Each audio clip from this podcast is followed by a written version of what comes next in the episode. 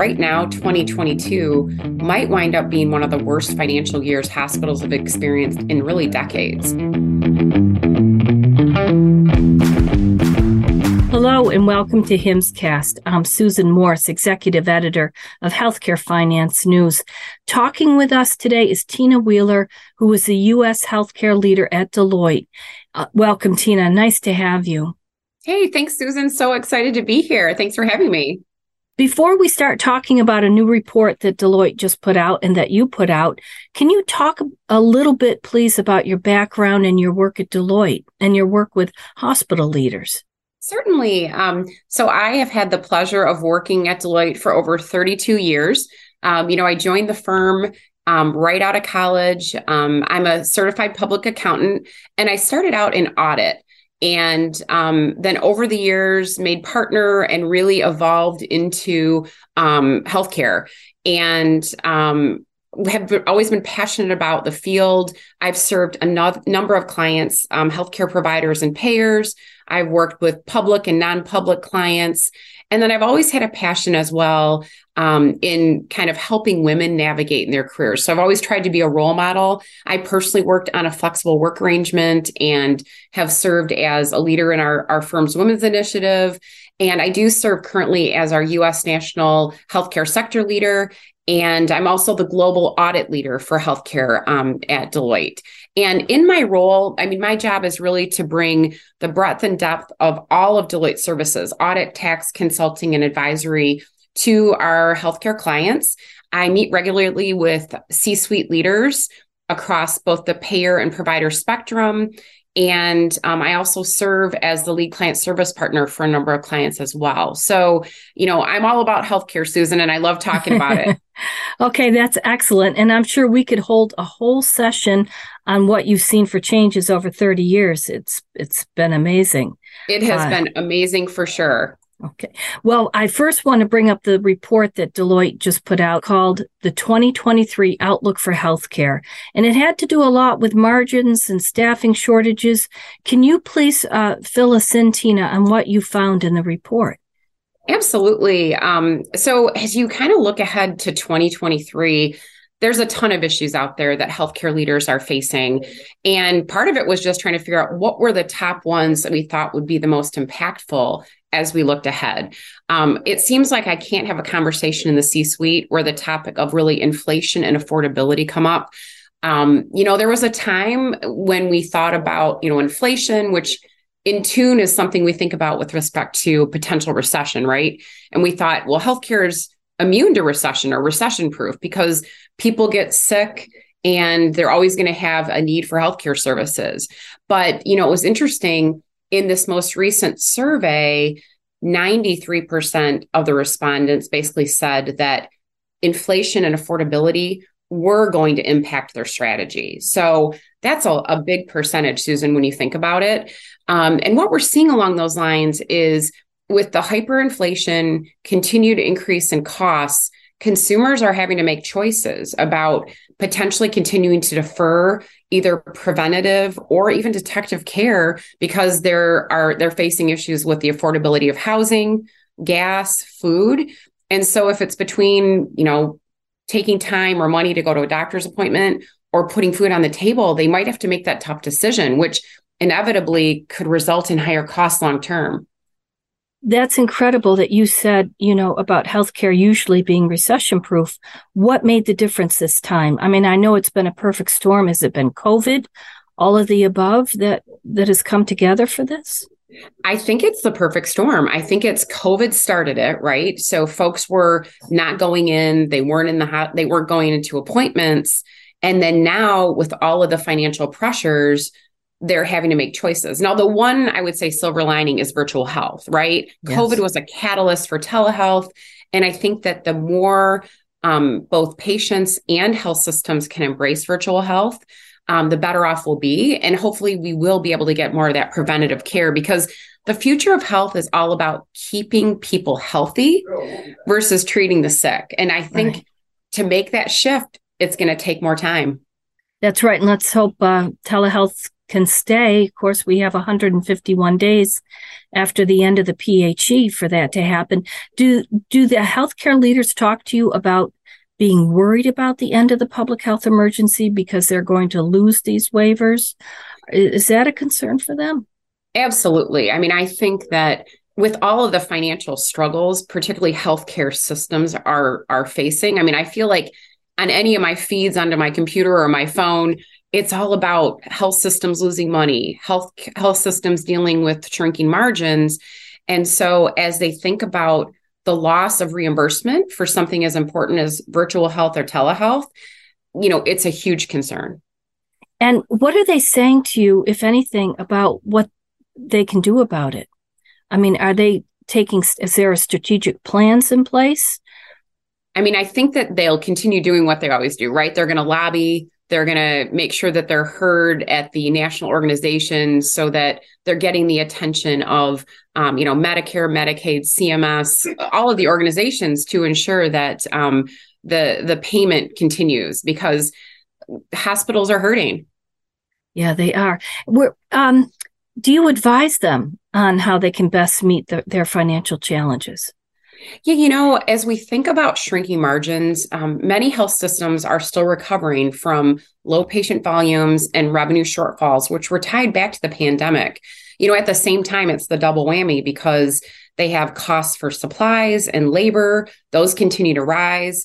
And when we look back, you know, right now, 2022 might wind up being one of the worst financial years hospitals have experienced in really decades.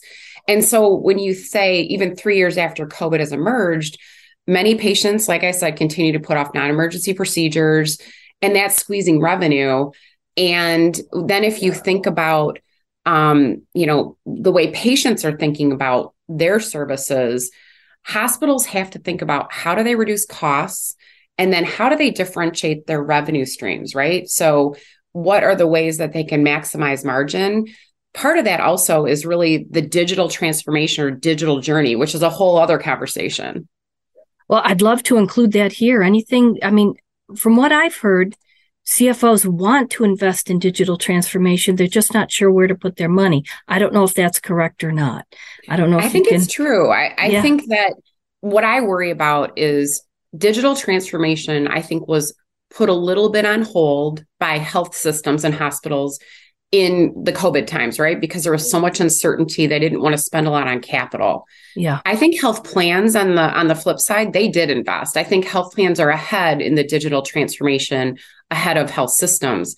Now health systems have this unprecedented financial pressure, shrinking margins. But one of the things they can use digital transformation to do is to cut costs. So take, you know, low cost um, you know, tasks and replace those with artificial intelligence and mm-hmm. robotic process automation. And those types of things should really help in reducing that cost base. And so, as we advise clients, we say, look to where you can really use digital transformation to improve a process, reduce costs, gain efficiencies. But it, doesn't, it's, it's a long process. It's not a simple task. Right. Now, Earlier this year, you did another report about healthcare organizations turning to CFOs to help navigate disruption. I'm wondering from when that report came out, I believe it was about six months ago, until now, have you seen a lot of differences between what health leaders are saying? You know, I actually got to say it's a continuation and maybe even there's they're yelling a little bit louder now because a lot of these issues are just exacerbated. Yeah. You know, I look particularly at the cost of labor. So I've been hearing that the staffing shortages are improving, but they're still having to pay a high amount for labor. And when you think about recessions and you think about wage inflation, it doesn't go away. And so I think that that problem is really front and center for 2023. And it's something that we're still trying to figure out. And again, can you use digitization, um, artificial intelligence, RPA to remove some of that? Maybe. But I think that level setting this cost base is going to take some time. Yeah, going, going to continue into 2023. I mean, the other thing I might mention is as you've thought about comparing 2022 to 2023 and, and what's what are things looking like, um, M&A, so mergers and acquisition activity yeah. is something that, you know, we've been kind of keeping an eye on as it relates to, you know, what will it look like? How, how will it continue? You know, we've seen a lot of convergence in the industry, right? And a lot of disruptors entering. So if as you see retailers deciding that they're going to acquire, yeah. you know, healthcare organizations and you know, health plans entering, you know, the scene, I think that we're going to have to continue to see a lot of pressure on the M&A market. I also think those smaller and mid-sized health systems and hospitals are just getting hammered, right? And so they're going to be looking for new partners and figuring out how to restructure and deal with with performance improvement. Um, and even one other trend that we've seen that I think will continue in 2023 is really outsourcing. So we call it an operate play where a health health system says, you know what? I don't need a big IT shop. Why don't I outsource that completely? And if I can reduce my costs by doing it, we're seeing a lot more of that, whether it's running a revenue system, whether it's completely outsourcing a department. And, and health systems are saying, what am I good at and what should I focus on? And if that's all about patient care, then maybe that's where I should be really spending my time and investing. So what you're saying is we're going to see more M&A likely, maybe more in the form of partnerships by smaller systems. And um, we're going to to have just more cost cutting measures as, such as outsourcing.